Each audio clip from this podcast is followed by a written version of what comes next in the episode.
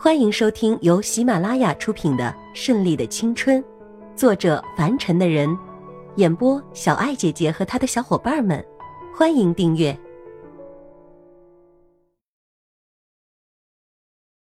第四章，一言为定。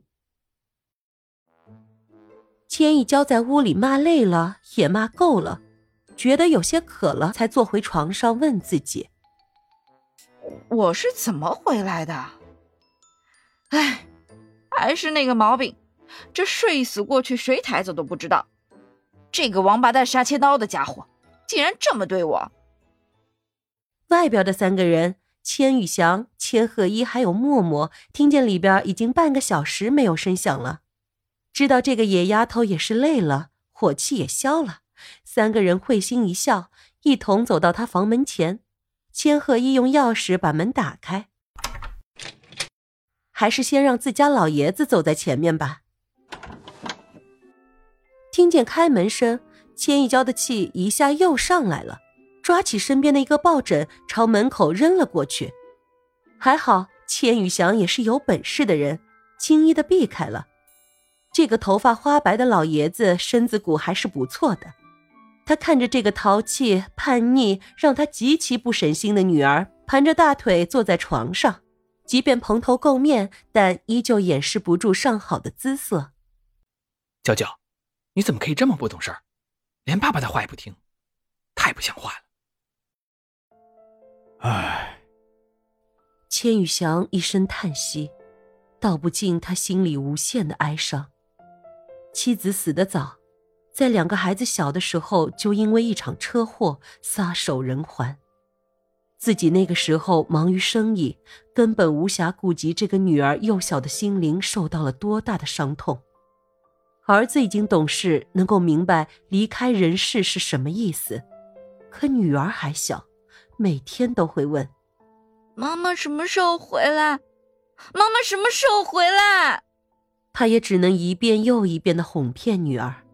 妈妈出门，去很远的地方了，要很长时间才能回来。就这样，日复一日，年复一年，渐渐的，女儿问的越来越少了，而且有的时候，女儿会在外面带回来妈妈小时候经常给她做的栗子泥蛋糕，味道一模一样，而且特别好吃。就这样，她渐渐放心下来。而且生意越做越大，更是没有时间去关心他。大一些的时候就送出国，女儿也一直在国外读书生活，他能给的只有钱。看见老爷子无限的哀伤，千一娇也一时觉得心里酸酸的，揪着床上珊瑚绒的被子，看一眼老爷子，揪一下被子，屋里的气氛异常尴尬，谁也不说话。好像时间静止了，空气凝固了一般。最后，千一娇站起来，走到老爷子身边，拽了拽他的衣襟。好啦，老头子，我这不是回来了吗？千羽翔看着这个已经要高过他的女儿，依稀还记得她小时候的样子，现如今已经长成一个亭亭玉立的大姑娘了。平时虽然彪悍，可现在。却如同一只小猫一样在他怀里撒娇。千一娇一则是想用撒娇的方式让老爷子不再生气，二则是想这样让老爷子忘记让他接管公司的事情。可惜他的如意算盘落空了，老爷子没有忘记，直接把话挑明：“回来就好，回来就好。爸爸那么大的产业，真怕没有人接管了。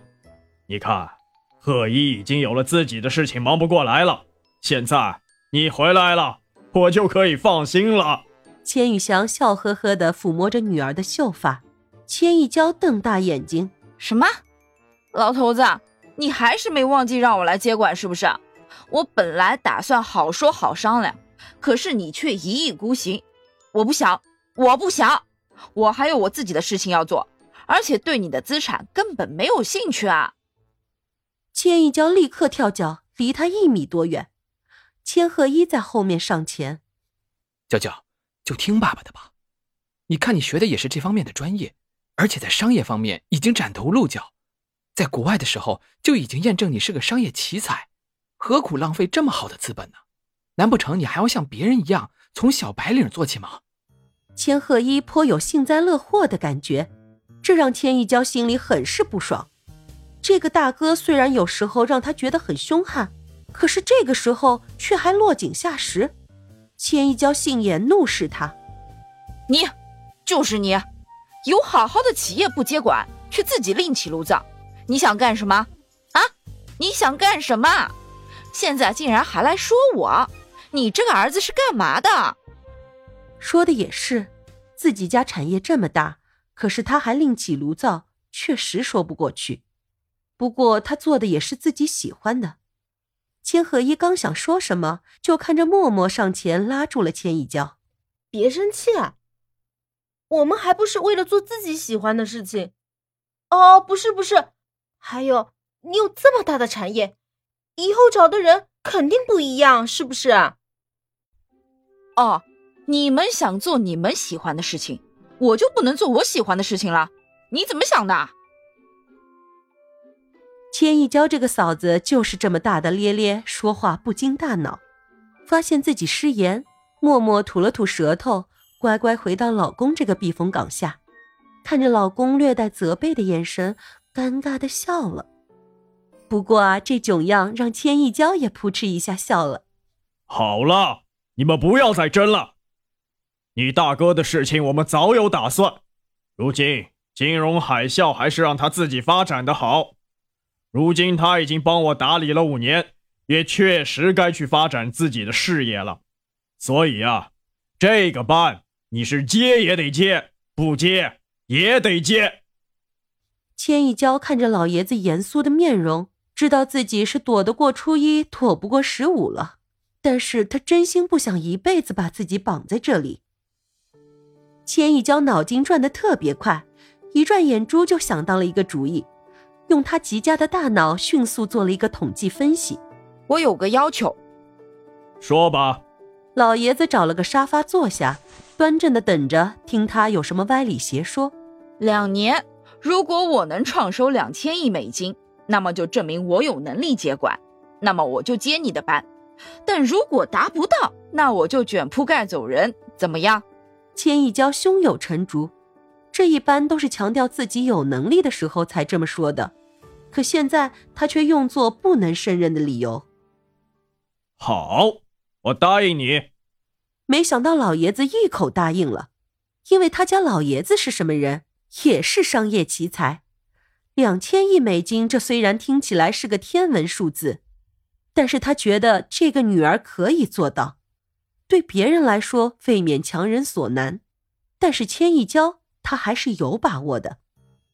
以我的估算，能有一千五百亿已经算不错了，而且我也没想用多大的能耐，那样就完不成任务。当然可以不干了，可现在老爷子竟然答应了，难不成是想……千一娇瞪圆了眼睛看着老爷子。忽然有些看不明白这老爷子在想什么了，难道是自己失误了？可是为什么呢？想也想不明白。但是这既然是自己说的，也只能硬着头皮答应了。一言为定。本集播讲完毕，喜欢的话就订阅吧，下集更精彩哦。